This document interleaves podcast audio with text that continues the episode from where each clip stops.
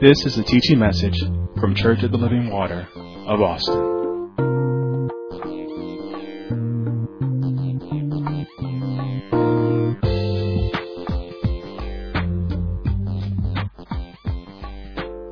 Turning your Bibles to the book of Ephesians, Ephesians chapter 5. And again, for, for sake of a title, my, I, have been um, uh, discussing ministering, ministry to the married, a relationship in particular. A relationship in particular. And um, I, I, get this from Ephesians chapter 5, just on, on, the, on the way that, they, that, that uh, the, the, writer phrases this particular verse. Um, starting at verse 31, it says, For this cause shall a man leave his father and mother, and shall be joined unto his wife, and they two shall be one flesh. This is a great mystery, but I speak concerning Christ and the church. Nevertheless, let every one of you in particular so love his wife even as himself, and the wife see that she reverence her husband. And so we, we pointed out that marriage is an institution that's created by God, whereby two rational, free moral agents, a man and a woman, who were born again, choose to enter a lifelong commitment with an imperfect person. We said that the, the focus of this teaching was on the institution of marriage, and not just the, the institution in itself, but, but what it really signifies and what it points to and that it points to the relationship between Christ and the church. And we went back and we wanted to make sure that you were grounded in, in, um, in the, the principles, because if you, if you understand the principles, then you can understand how this particular teaching fits in with all the other teachings. And we said that the principle that governs your relationships in general the principle that governs your relationships, your interactions with brothers and sisters, with strangers, with all other human beings, your relationship in general, that's the, that's the principle of unconditional love. And the Lord demands that, that we apply that principle not just to people that we like, not to people whose ideology is the same as ours, not to people that have been kind to us, but to all people unconditional love. And what that means is it does not matter what your actions are. I'm still going to love you. I am still going to be intentional and direct my love to you. And it's not because I so value the human race. I'm not so stuck on myself. I'm not so so stuck on on my uh, my ethnicity or or or my nationality. No, I, I show unconditional love towards you because of my trust in God. Because of my trust in God. I am such a God lover. I am such a believer in God that even when I can't see it, I know that He's working in you. I am such a believer in God that even when I can't feel it, I know that God has greater things in store for you and He's working in me to realize His promises in you. So the principle that governs our relationship in general, that's the principle of unconditional love. And under this principle, that's where you'll find acts of kindness. It's characterized by acts of kindness. And when we say kindness, we're talking about forgiveness. We're talking about fellowship. We're talking about generosity. Now, we said that the, the, the marriage it falls under a different principle. That it falls under the principle of sow and reap. Now that doesn't mean that in your marriage relationship that you should not that you should not show unconditional love because of course you need to be kind in your marriage. You need to be forgiving in your marriage. There must be fellowship. There must be communication in your marriage. There needs to be generosity in your marriage. But marriage is a relationship in particular. And it's governed by the principle of sow and reap. The principle of sow and reap. And what that means is, is, is that as you is that as as you as, the husband sows into his wife, that she brings him back a seed. That that as you uh, deposit into, that greater comes out of it, that it's, that it's transformed and greater comes out of it. So the principle of sow and reap, we find that, that principle also in effect with respect to the tithe, where it's not a question of of, uh, of, of desire, it's a question of obedience. It's not a question of, of, of face, of fame, or of reputation, but it's a question of obedience. And so the, what, the reason why sow and reap is the principle that governs marriage, and, and marriage um, is characterized by obedience, is that when you're dealing specifically with this relationship in particular, you're not always you're not always going to be feeling it. You're not, you're not always, yes, you should show generosity. Yes, you should show kindness. But some days you're going to wake up and you're going to, you're going to say, well, maybe I can just kind of skip over. But that, that's when obedience comes into play. That's when obedience comes into play. When it's, it's not a question of how I feel about it. It's not even a question of what I think is right or wrong. The question is, what has the Master said? And what the Master has said, that I will do. And I, I get into that, that it's not, you, you, can't even put it in the question of, well, what's right and what's wrong, because you'll, you'll begin to justify your actions based on what you think is right. You begin to justify your attitudes in your marriage based on the wrong that you felt that, like, I can't believe that they did that. They've been doing that all these years. And it's not a question of right or wrong. It's not a question of your feelings. The only question is, what were the master's instructions? What were the master's instructions? I have to have trust in God.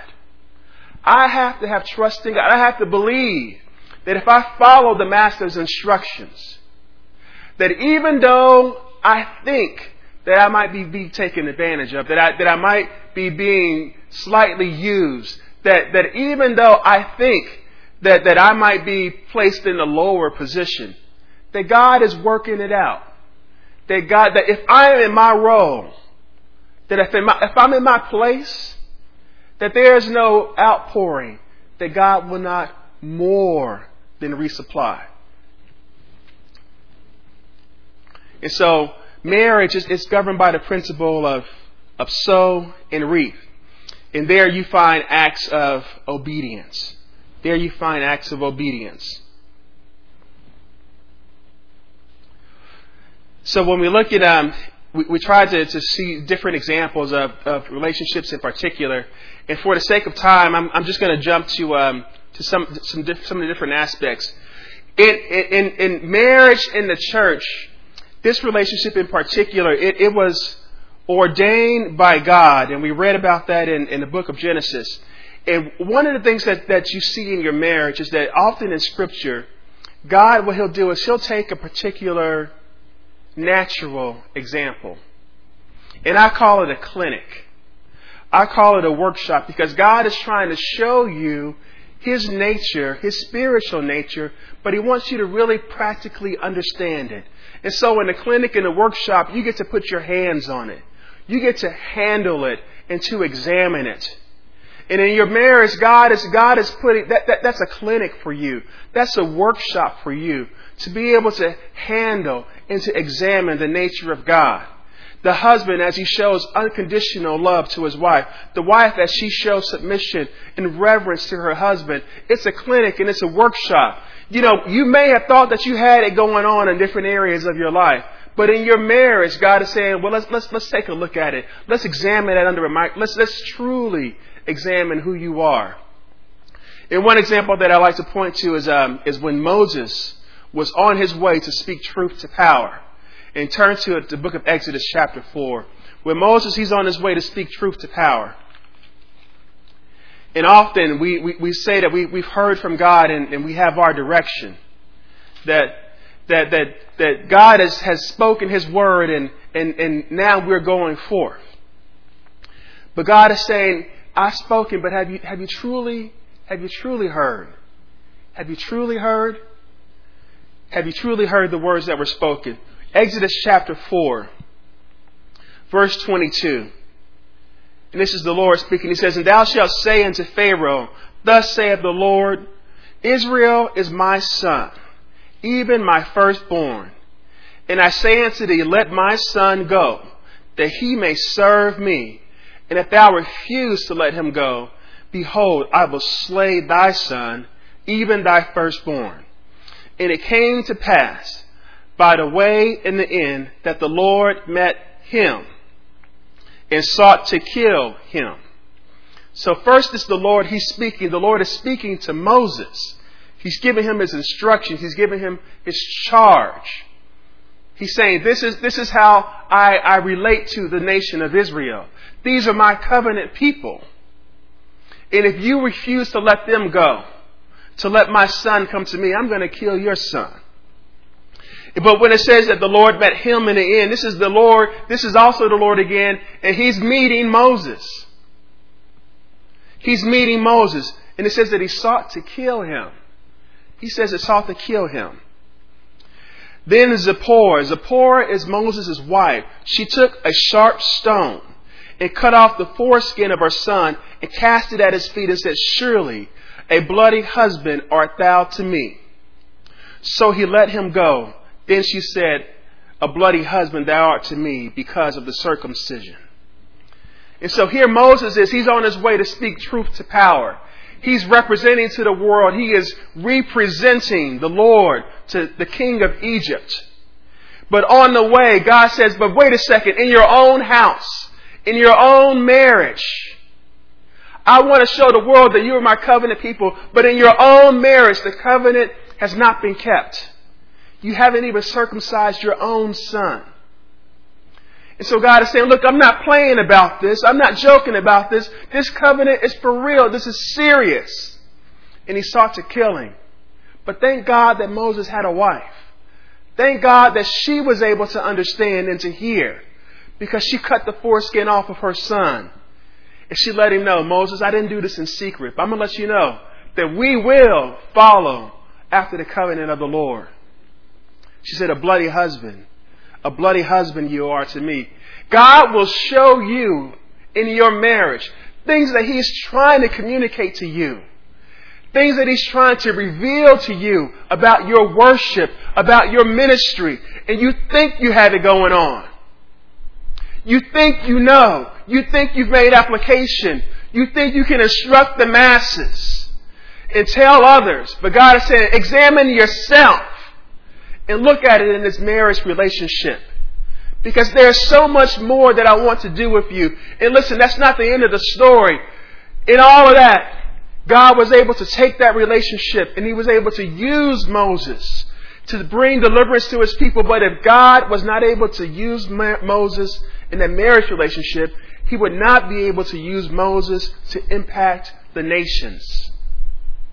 If God cannot speak to you in your marriage relationship, then how is he going to speak to you about taking the city? How is he going to speak to you about speaking to nations, about, about making a difference in this world? God, God said, look, I put this in place. I put this in place. Go to Genesis chapter 1.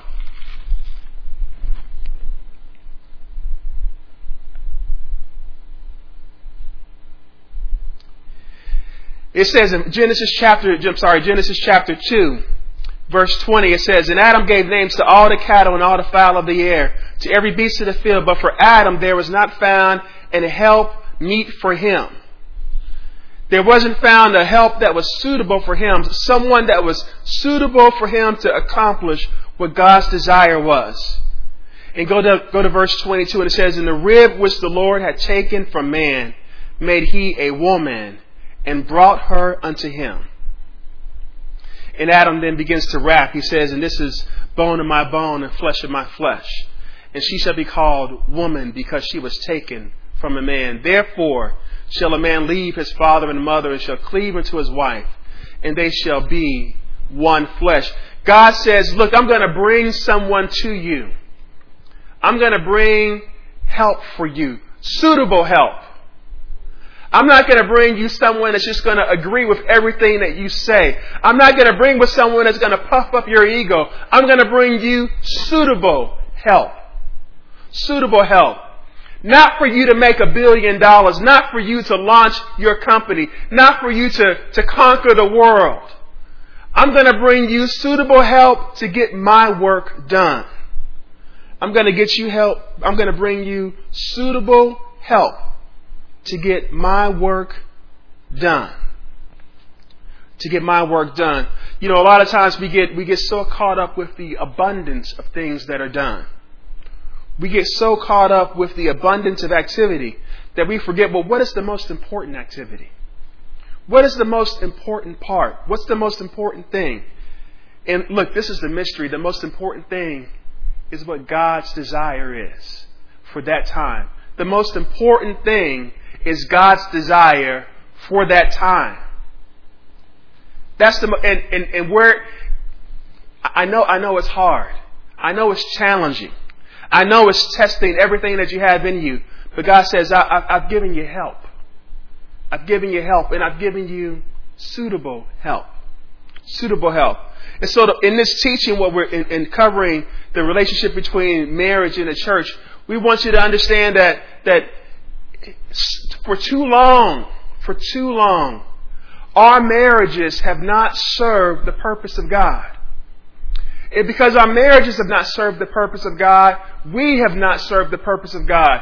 You're saying, but I put my hand to the ministry. But have, has your marriage, have you put your marriage into the ministry? Is your marriage designed to and positioned to serve the purposes of God? Because if not, then, then what you put your hand to, you, you need help. You're going, you're to need help in order to accomplish God's desires, in order to accomplish God's designs. In understanding the marriage and church, one of the things that we look at is that there are areas that we need to make corrections in our service, in our ministry. There are areas, there are blind spots where we need to make correction in our worship, in our service. But we can't see those blind spots. And the, way, the only way that you'll see it is that you make an honest assessment of your marriage. I love now, now is the time of year where, where there's cedar all over this area. And, and to look at it, you wouldn't necessarily know that it's there, but you can feel its effects. But one way that you could actually see that it's there is if, if all the lights were off and, and we had a black light. The black light would show all those things that were different than the underlying fabric. The black light shows up all the imperfections. It shows up all the foreign materials. And so as God is trying to speak to you about your ministry, as He's trying to speak to you about your service, He's saying, look at your marriage. Make an honest assessment of your marriage.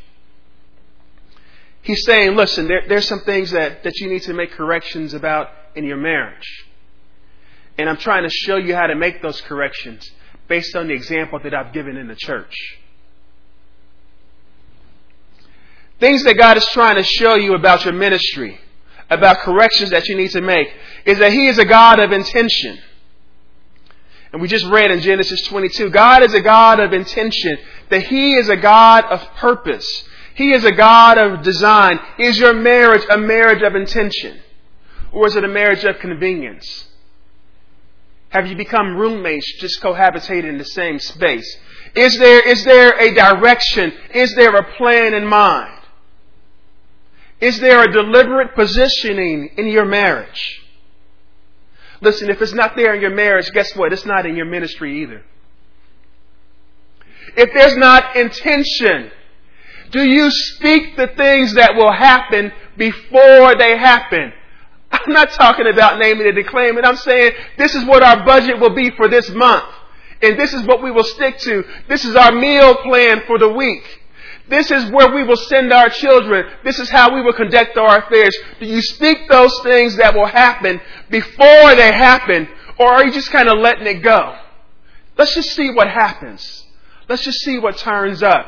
If you're that way in your marriage, guess what? That's the same way that you are in your ministry.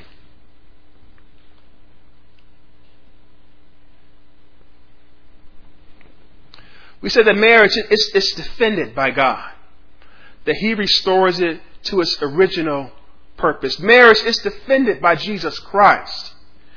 He restores it to its original purpose. And He is the fulfillment. They asked Jesus about divorce, and He says that, you know what? It wasn't so in the beginning. It was not so in the beginning. We need to restore its original purpose. Go to Matthew, Mark, go to Mark chapter 10. Mark chapter 10. Just start at verse 4. And they said, Moses, and they said, Moses suffered to write a bill of divorcement and to put her away. And Jesus answered and said unto them, For the hardness of your heart, he wrote you this precept. But from the beginning of the creation, God made them male and female. For this cause shall a man leave his father and mother and cleave to his wife, and they twain shall be one flesh. So then they are no more twain, but one flesh. What therefore God have joined together, let no man put asunder. So we see here that Jesus Christ himself, that he, he affirms, he defends marriage. And he restores it to its original purpose. He restores it. He, he is the ultimate fulfillment of marriage. And so in your, in your relationship, are, are, you, are you affirming your spouse? Husbands, are you affirming your wives? Are you defending your wife? Are you protecting her against external and internal threats? Are you establishing the original purpose, the original design in your home? Are you repeating it? Because I know sometimes you get so busy, sometimes you get so occupied that it seems like you've, you've drifted away. But are you reaffirming this is what God has declared that we will do? This is our purpose. This is our intention. Are you defending your marriage? Because guess what? If you're not defending your marriage, you're not defending the faith. If you're not defending your marriage, then you're, you're, saying, well, I guess we all can just get along. I guess everyone has a little bit of God inside of them. I guess there's a little bit of truth in all these worldly teachings. You're not defending the faith. Listen, God is trying to show you in your marriage where you've fallen short in your ministry. Listen to what God is saying to you. We say that marriage, that it's, it's approved by, it is accepted by the church. That he, that, that within the church, the standard is established. That marriage is acceptable. It is approved by the church. And we talked about that in 1 Corinthians where, where he, he, he gives encouragement to those that desire to marry. But we're concerned that others were saying, well, well, maybe we should not marry because the Lord is coming again soon. He says, listen, it's, it's, it's, it's okay for you to marry. You have not sinned. You have not sinned. But now listen, are, have you put an acceptable standard in your marriage? Or are you, are you just living together? Has there even been a ceremony? Has, did you even go to the justice of the peace? Or are you just cohabitating?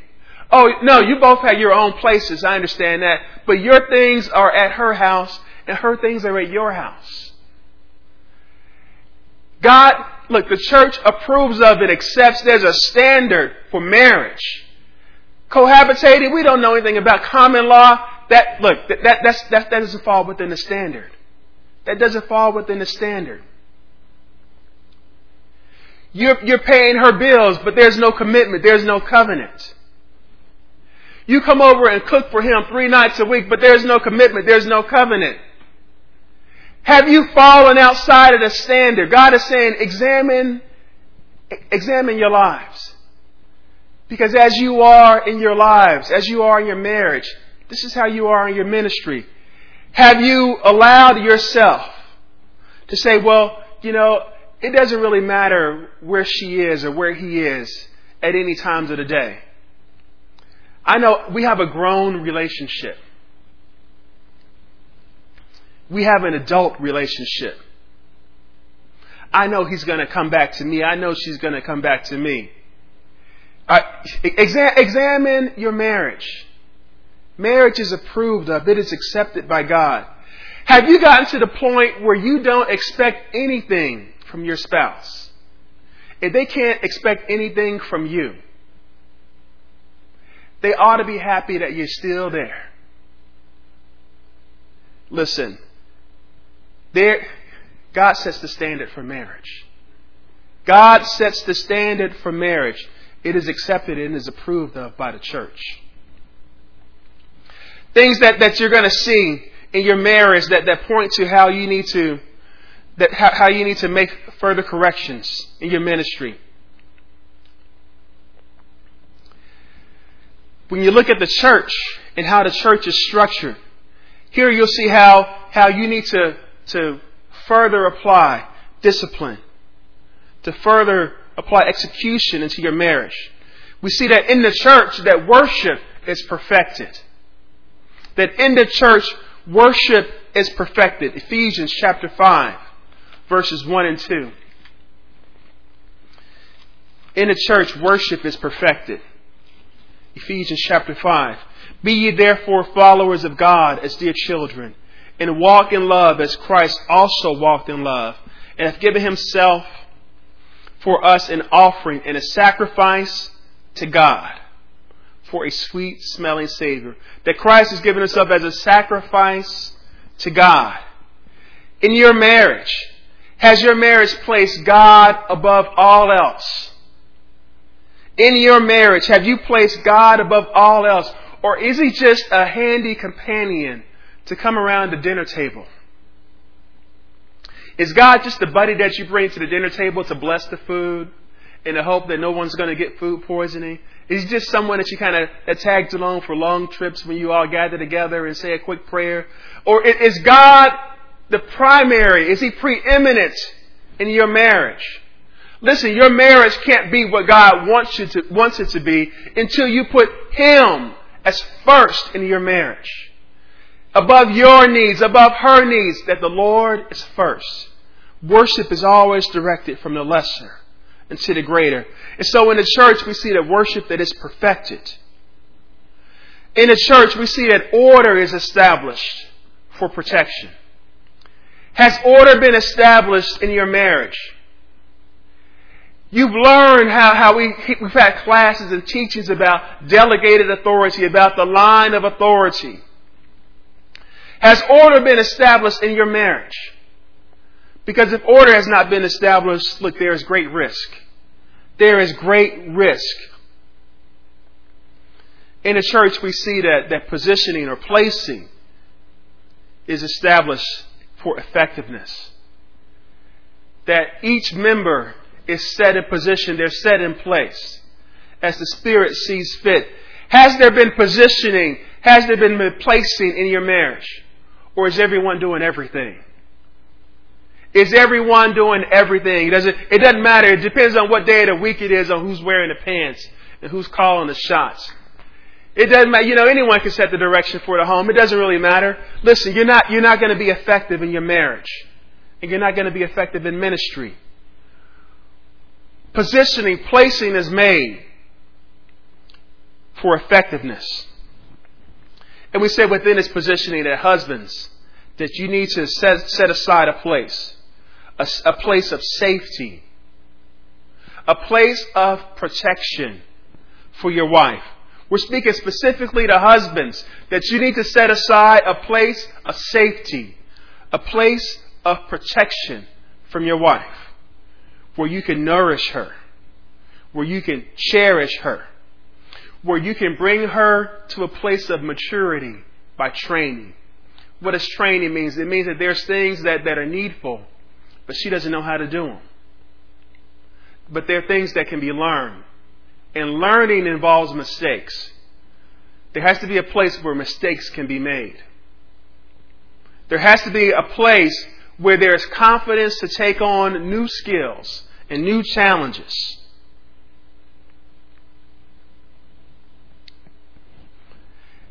And so, in, in seeing all of this, I just have a couple of more examples in terms of the biblical application. Biblical application of marriage. You know, one of the things in, in uh, I, was, I, was, I was taken by it is that even even our, our Lord and Savior Jesus Christ, when He was on this earth, He was He, he made sure that, that He that He let, let you know that marriage was not to be disregarded. He defends marriage. You know, once when when Jesus was ministering, He happened to um, to bring the crowd the disciples back to Simon Peter's house. He brought them back to Simon Peter's house. And, and Simon's mother in law was sick. She happened to have a fever. Now, you would think that if, if it's Peter's house and his mother-in-law is sick, that, that, that Simon Peter would, would be the one to attend to her. But they called to the master. They called to the master. And the master, he came and he laid his hands on her. And she recovered. So what, what, what, what do you get from that? You know, there are times in your home when there are things that need to be healed, you're going to have to call on Jesus. You're going to have to call on the Master. There are going to be things that you cannot and should not heal yourself or remedy yourself. But when, when, what I love it is that when Jesus laid his hands on Simon Peter's mother-in-law, when she was healed, that immediately she got up and she ministered then to the rest. She ministered to the household. When, when you allow healing to come into your house, now you can become effective. Now you can minister and see to the needs of others. Now you can minister and see to the needs of others. We see in, in 1 Corinthians chapter 7 that Paul, he gives guidance to those that, that are already married. He gives guidance to those that, that were, that were already married when they accepted Christ. And that there may be a, a difference in the household. So go to 1 Corinthians chapter 7. We're going to talk about how this practically applies. You know, it, it, it all sounds well and good Brother Eberhardt, when when when uh, we have this this situation where we all we both grew up in the same church, we were baptized in the same church, we believe the same things, and we just you know we we pray together all the time and, and glory hallelujah every day and night. But what happens when there's a difference in opinion? What happens when there's two people that are actually breathing oxygen? Because that's all you need for there to be a difference in opinion. If you got two people that are breathing oxygen, you're going to have a difference in opinion. And so I know that these scriptures are, are, are targeted to those to those that have, that have uh, been married to someone that is an unbeliever. But listen, this applies to you and your situation. If there are two people in your marriage that are breathing oxygen, you need to understand how to have peace. You need to understand how to apply God's intention for marriage in your home. 1 Corinthians chapter 7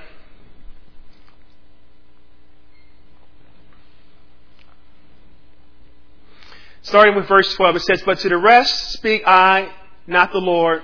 If any brother hath a wife that believeth not, and she be pleased to dwell with him, let him not put her away. And the woman which hath a husband that believeth not, if he be pleased to dwell with her, let her not leave him. For the unbelieving husband is sanctified by the wife, and the unbelieving wife is sanctified by the husband. Else were your children unclean but now are they holy. But now are they holy. What I love this is it says that the, that the unbelieving spouse is washed by the believing spouse. That the unbelieving spouse, that they are washed by the believing spouse. And what I love is that it says that they are, that they are sanctified.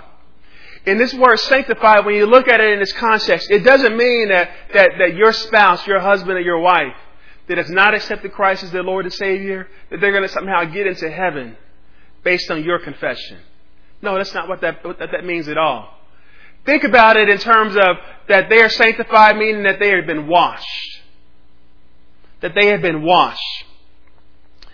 That, that mercy has been extended to them that there is an extension of mercy in your home. Now, what does that mean? Just to bring it, just to bring it to, to, to, to, to, a point that you can understand.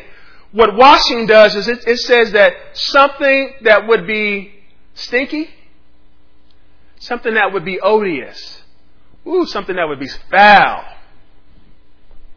something that, that, that could not abide, now it's brought to a place where it can be accepted.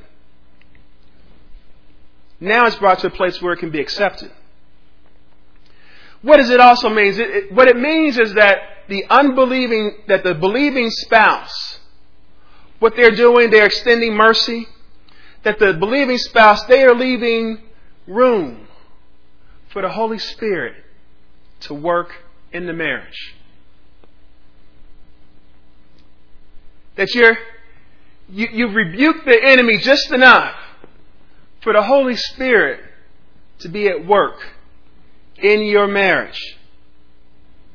And listen, I know that that um, you know in our in our modern churches we have this image of, of of all these women and just a couple of men, but this applies to both the man and the woman. This applies. Listen, any man that's been married to a woman knows that the Holy Spirit needs to work. That they need the Holy Spirit to work in the marriage. And any woman that's been married to a man knows that they need the Holy Spirit to be at work in the marriage. In the marriage. How do we see this? Christ is, He's our example of commitment. Commitment is needed in order to wash your spouse by the word. Christ is our example. Go to 1 Peter.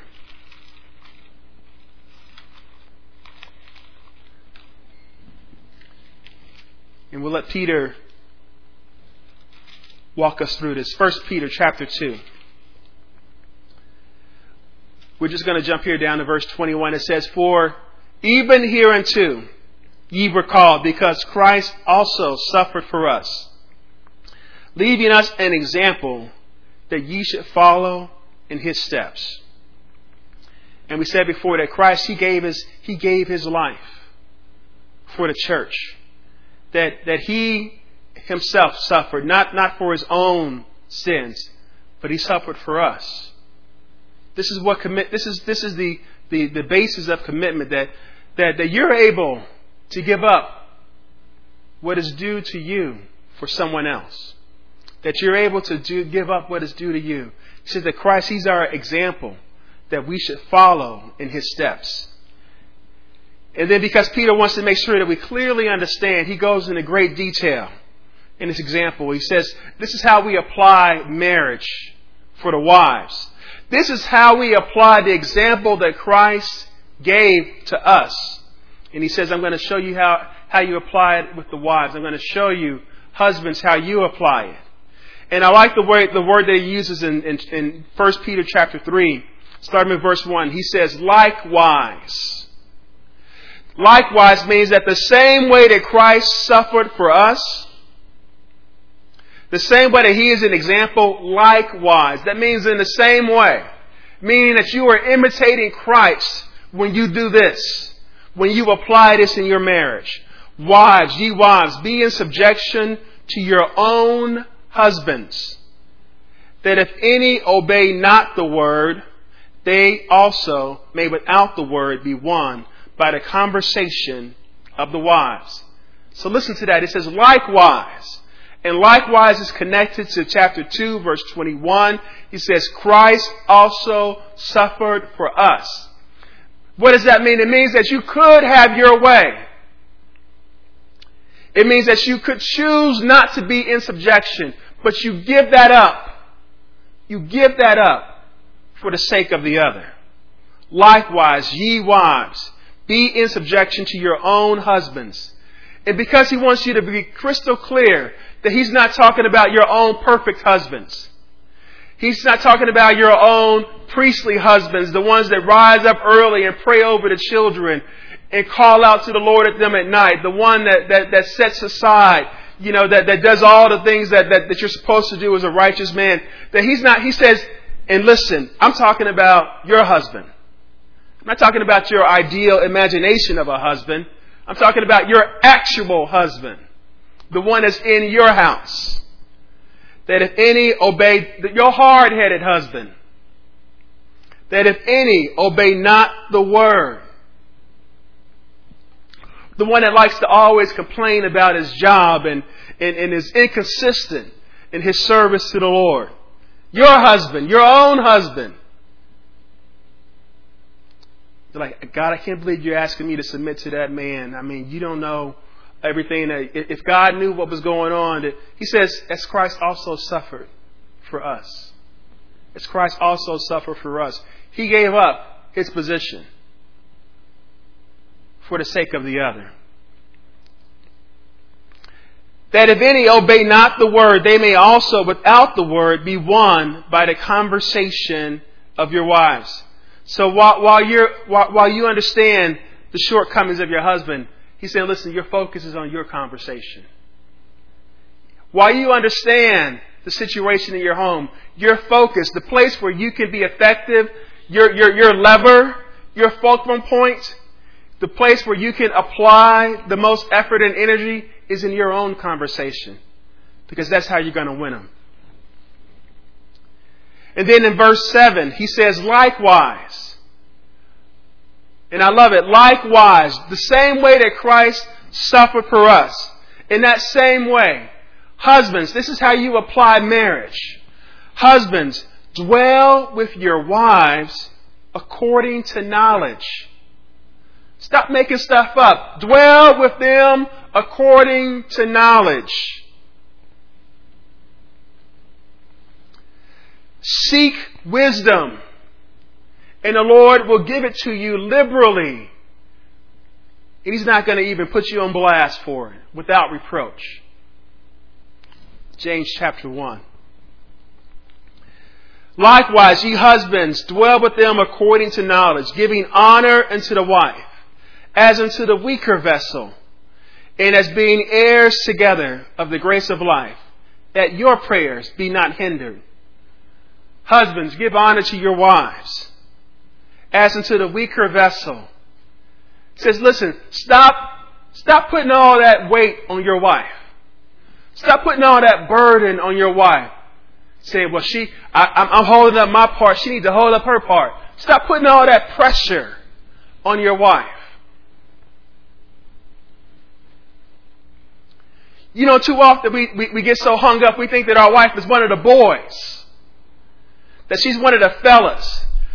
That you know, you know, with the fellas, when you're moving with the fellas, everybody has to do their own part. Everybody's got to pull their own weight. And if they're not, you put them on blast. You say, "Well, listen, come on, man, just one pillow. That's all you can carry. Come on." Listen, he says, "No, nah, this is a relationship in particular. This is why your ministry is not effective." Listen, I know that she has a PhD. I know she has a master's. I know she's got her bachelor's.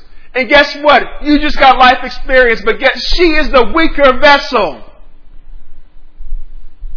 It doesn't matter what the world chooses to pay her. She's the weaker vessel. It doesn't matter what kind of title the world gives to her. Don't be listening to those ungodly people in the world. What do they know? She's the weaker vessel. Treat her like that. Set aside a safe place for her. You know what?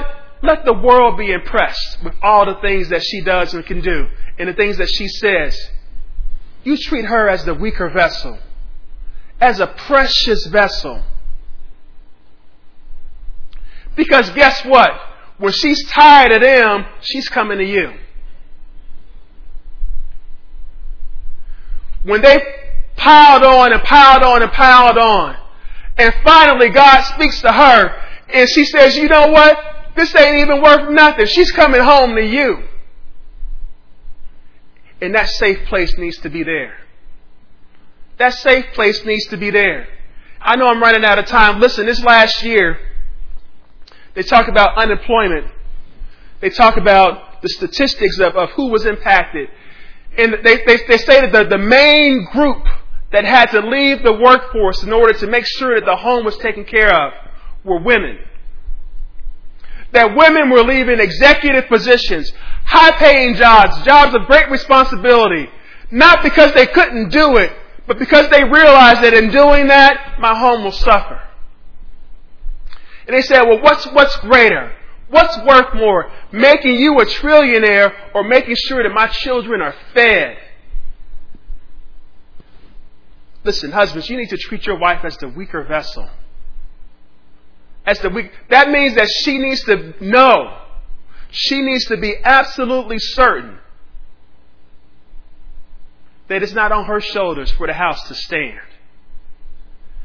That the house rests on a firm foundation on your shoulders as your feet are planted on the rock of Jesus Christ.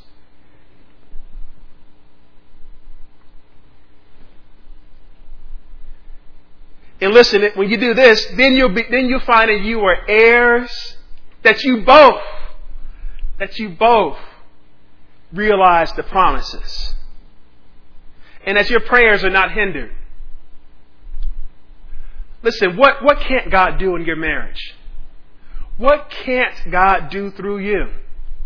Is there anything too hard for God?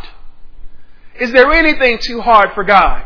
God wants to work wonders in this ministry, and He's going to do it through your marriage. But you need to line it up. You need to line up your marriage according to the Word of God. Listen, you need to stop running away from the church, thinking that the church is coming between your marriage. We are here to help your marriage. The church is here to help your marriage. And your marriage is here to build up the church. When you realize that, then you have good working with good. And you'll no longer be frustrated. You'll no longer be as one that is putting your efforts towards nothing. That's filling a bag that has holes in it. Amen. I, I hope that you all enjoyed these teachings. Listen, Christ, He's coming back as the bridegroom for the church. The church will be as a bride that has been washed and, fine, and, and, and made righteous and made clean by the word. And He will take, He will take us up to be with Him. And we will be with Him throughout all eternity.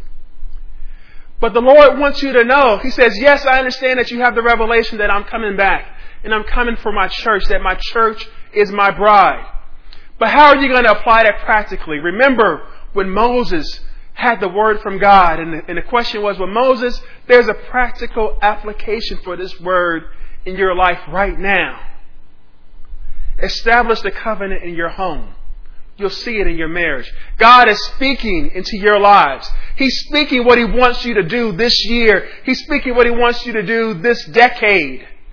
He's speaking to what He wants you to do with your daughters and your sons. God is, God, God is trying to give you insight into your grandchildren, into your great grandchildren, into what you need to prepare for them. It's in the Word. It's in the teachings. But the clinic, the workshop where you're going to see it, where it's going to become real for you, is in your home. It's in your marriage. Amen?